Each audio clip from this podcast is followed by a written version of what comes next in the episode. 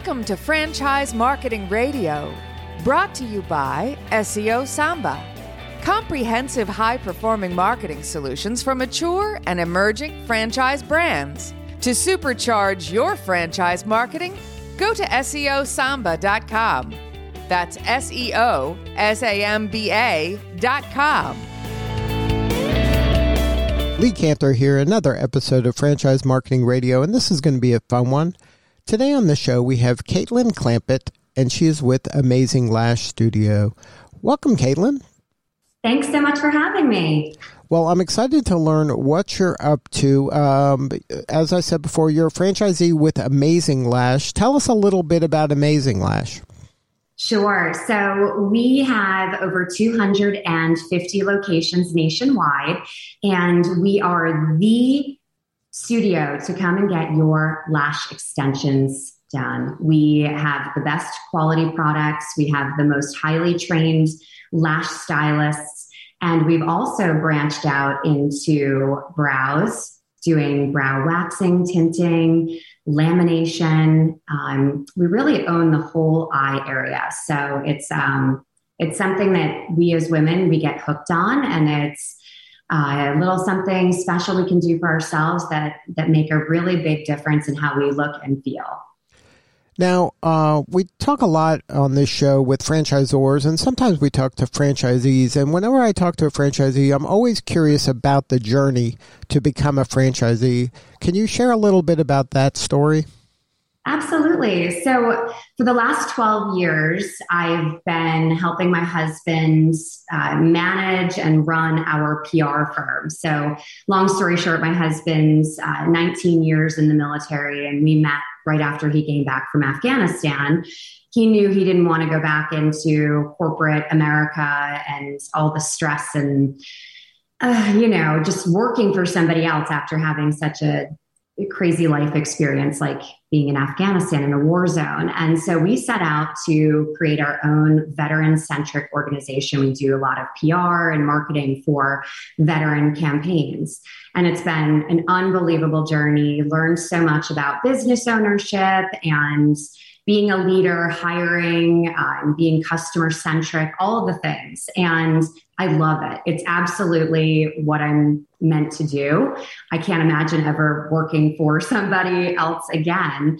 Um, but truth be told, it was my husband's business. And as much as we're married and we did everything together, I really was yearning for something of my own. Um, and I was noodling around some ideas you know, trying to come up with that million dollar idea or that cool new product or service that's not out there. And it wasn't coming to me. At least it hasn't come to me yet.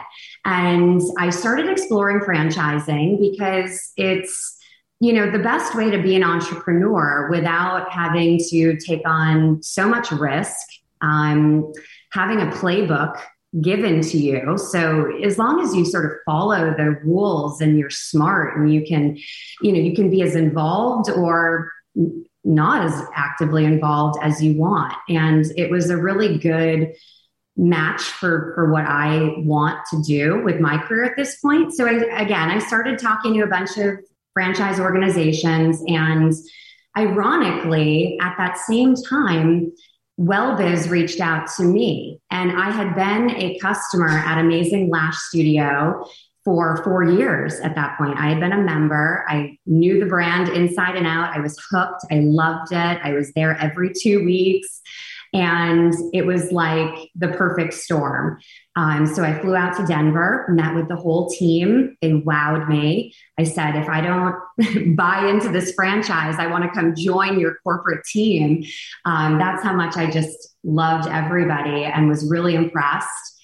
I purchased six licenses to own and operate Amazing Lash Studios, and I've opened three in the last year. Now, talk about the very beginning of this when you're like your husband chose kind of creating something from nothing. He he didn't choose the franchise path. He said, "I'm going to build this, and uh, they will come." Kind of strategy, exactly. right? And uh, you saw that work for 19 years, and then something inside of you said, you know what? I would rather go with somebody who has already kind of built a playbook, and I can just kind of plug and play my way into this. And I know I'm going to work hard. I know I'm going to give it my all, and I'll do whatever it takes to be successful. But I prefer partnering with somebody who's already kind of laid the ground so I can just go in and execute. Exactly. When you had that kind of conversation with yourself or or your spouse or your team, what happened next? Like, did you just go onto Google and said, "Okay, now I'm going to find a franchise"? I mean, you you mentioned you were a member of Amazing Lash, kind of locally, and then that team reached out to you because you were probably a, a, super customer and they said hey this would be a good partner and she has some of the skills that we need in our franchisees but did you kind of go out to the world and say let me see what else is out there I did, I did, and actually, before I connected with WellBiz um, and the Amazing Lash brand, I had explored conversations with other um, other corporations, other franchisees. I was talking to owners that, you know, franchisees. I was talking to franchisors. Um, I was really digging into all of it. I was um, listening to podcasts and reading books and just trying to familiarize myself and understand what the process was and what to expect, what to look for, and really how to identify the right match for me. So, what was some of those kind of um, things you learned so that you can educate some other people who are potential franchisees listening? What are some kind of things that you were like, you know what? If a brand has this, that's great. That's a that's a must have. And if a brand does this, that's kind of a yellow flag. That's might be a red flag. So, can you share a little bit about that kind of the the go no go uh, decision making of when you're uh, vetting a brand? Absolutely. So I think you you know everyone is looking for something different. Everyone needs different degrees of support um, hand holding or autonomy. And you know so that is definitely a personal decision. You'll know when you're aligned with the right group. Um, for me it was there were a lot of red flags um, things like missing meetings or being disorganized or just not on top of things. If I were asking specific questions about marketing or, um, you know, the fee structure or technology, you know, other brands just weren't able to give me a thorough, clear quick answer.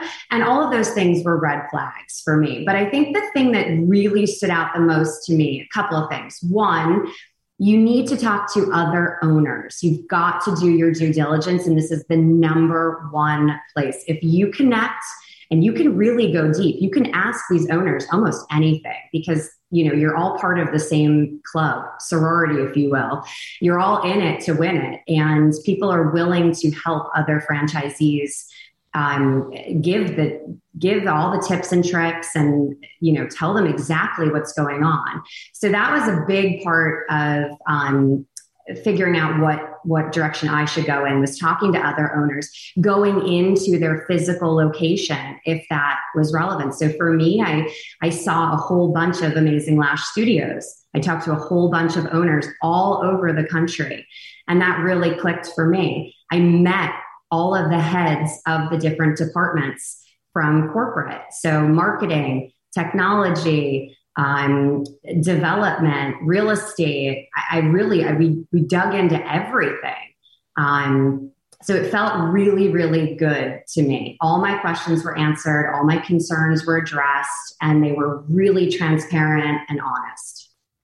So now you mentioned autonomy, um, and that might be confusing for some folks because in a franchise you're supposed to, you know, kind of follow the recipe. Uh, how much autonomy is there in the different franchises that you explored are some kind of a free for all that said, look, your market's different, go you be you, or others like you have to, you know, you can't fry the burgers, you got to grill the burgers. This is how we do it here.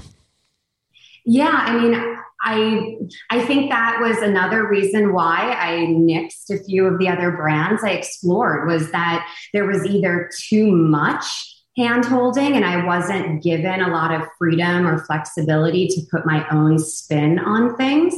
Or it was like the Wild West and they had no sort of um, brand standards, and you could go into one store and things were done one way and you go into another and it was a completely different service offering or their websites or social media presence were different um, you know i thought wellbiz and amazing lash in particular it was a good 75 25 in the sense that 75% of things are done exactly the same in every single studio. And that 25% is where you get to put your own spin, have your fun, try different things. Um, what works for you, what connects with your community, your market that makes you unique. Um, it was a good balance for me. Now, did you use uh, franchise brokers? Did you use, um, you know, kind of some of the intermediaries that are out there, or did you just do this all on your own? I did it all on my own. So you haven't had the experience of going through a franchise broker or one of the portals or one of those kind of um, places no. where a lot of people connect with franchises.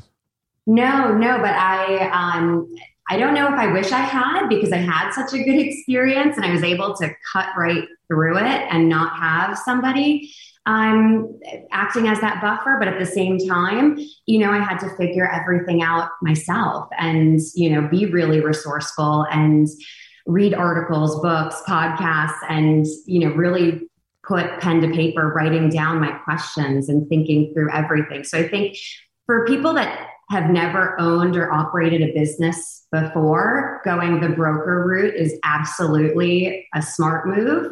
Um, for myself, I think I had enough experience in building businesses that I, you know, and just that reliance on my gut um, that I, I feel pretty good about the direction I went in. So I think either way works. So now, when you decided to kind of go with Amazing Lash, what made you go with uh, a six pack rather than just try one on and see if you're going to be able to make this go? Yeah, so I I knew that I wanted to scale. I didn't want to just own one. Um, I I actually ended up owning or opening studios outside of my where I live. Um, so I live in South Florida, and we have a, a summer home in Western North Carolina. Uh, so we knew we had, you know, some presence and ease of, of getting to that market, but there was nothing like this there. So that's why I, I picked that market. But I knew that I, because I wasn't going to be there every day, that I needed to surround myself and build really strong teams and layers of management. So I figured in this way, you know, more could almost be less for me. If I owned one studio, I wouldn't be generating enough revenue to have not just a studio manager, but but somebody over overarching that location as well. So I opened three in six months. So really open, staff, train, boom, move on to the next. And I, I built up regional managers to help support me with all three locations. And as we grow, there the costs for for those um, you know senior level managers and regional folks will go down because it'll spread it out among multiple studios and locations. But to be perfectly honest, I also got a package deal. By buying more than five, it reduced the cost of each license considerably. And on top of that, WellBiz offers a super generous military discount. So we were able to really tap into a bunch of ways to trim those franchise fees, and I wanted to take full advantage. Now, once you decided to pull the trigger and you launch, is there any advice you can give a brand new franchisee in a market of how to launch successfully? What, uh, like, is this, you know, that would be different than, okay, WellBiz is helping here on this side with the launch, but me as a franchisee, I have to take some responsibility and I have to immerse myself in the community somewhat to make sure that this launch, because this ultimately is my business. Absolutely. I mean, you nailed it. Um, you've got to be embedded in your community. And, you know, I'd say that was my biggest challenge because I didn't live in the market where we opened our first studio in South Carolina. Um, but my team was all from there. They were born, raised, went to school, had friends, family. So I was making everybody, this was a team effort, and we hit the community hard. We made lists of businesses to build relationships with. We invited the media. Um, we got all of our friends and family. We did a massive grand opening party. Um, we got in, engaged with um, different community organizations. We partnered with charities to be able to give back, um, but also raise awareness um, to our organization as well as theirs. So we have really gotten involved in the community. That's what makes it fun. That's what makes it meaningful. And that's also a key component to success. Now, what about some advice on choosing those initial team members? Because that they're the boots on the ground. They, they're the ones that are, are really the brand when you're launching. Yeah, I would say I had a little bit of an advantage in this area just because my entire career I've been the the recruiter. That was how I started out. Right after I graduated college, I was in HR and recruiting. So I have been recruiting people my entire career. So um, there was a little bit of advantage there, but I had never owned this type of business before. I've never worked in the retail or the beauty business. Um, I had a lot to learn. And the best way to do it for me, um, I did get training through um, through the um, prep work that you do before you you launch and you open.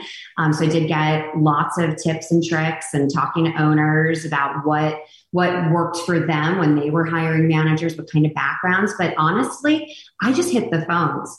I posted an ad, of course, and I interviewed tons of people. But the people that I hired for my managers were all people that I found myself. I went out I found them on LinkedIn. I cold called, I networked, I called references and flipped them to become candidates.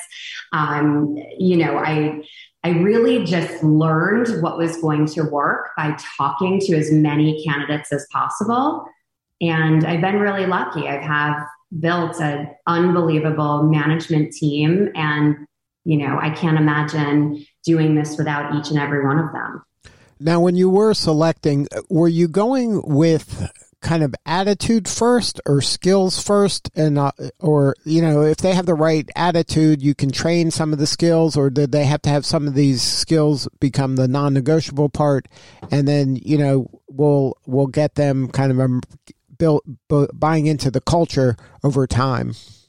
Yeah. So when i was looking at my managers they needed to have the skills that I don't have. And so they needed to come with membership sales, retail, um, studio operations, people management. Um, and of course, if they had anything in the beauty industry, lashes or anything along those lines, that was the cherry on top.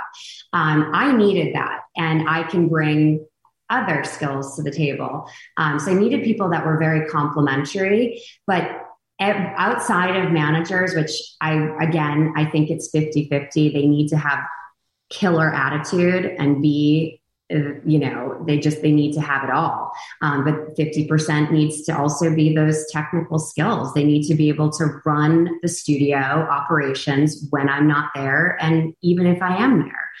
Everyone else that works in our studios, I am dead set on attitude. Attitude to me is everything. And I have been doing this throughout my career of I would every single time hire somebody that has a killer attitude.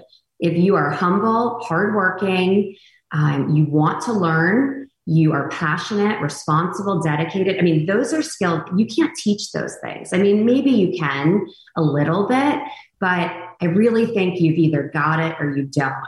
But when it comes to working at the front desk or even lashing, you know, some of my most talented and successful lash stylists came to me with just an awesome attitude and a willingness to learn. And we've put them through training. We've given them all the tools to be successful. And I'll tell you, they are more successful than people I hired that had been doing lashing for years if they didn't have a great attitude. So, attitude for me is everything. It is truly a deal breaker. Yeah, we've um, interviewed over the years uh, some of the folks uh, at Chick Fil A and um, some of the the family members that own Chick Fil A. And one of the things that uh, one of them said to me that really stuck with me is they hire people who are natural smilers. I love that. Like if you're not the smiley person, it's going to be hard for you to get a job at, at one of their locations, and and that really comes across. I mean, they don't have to train smiling.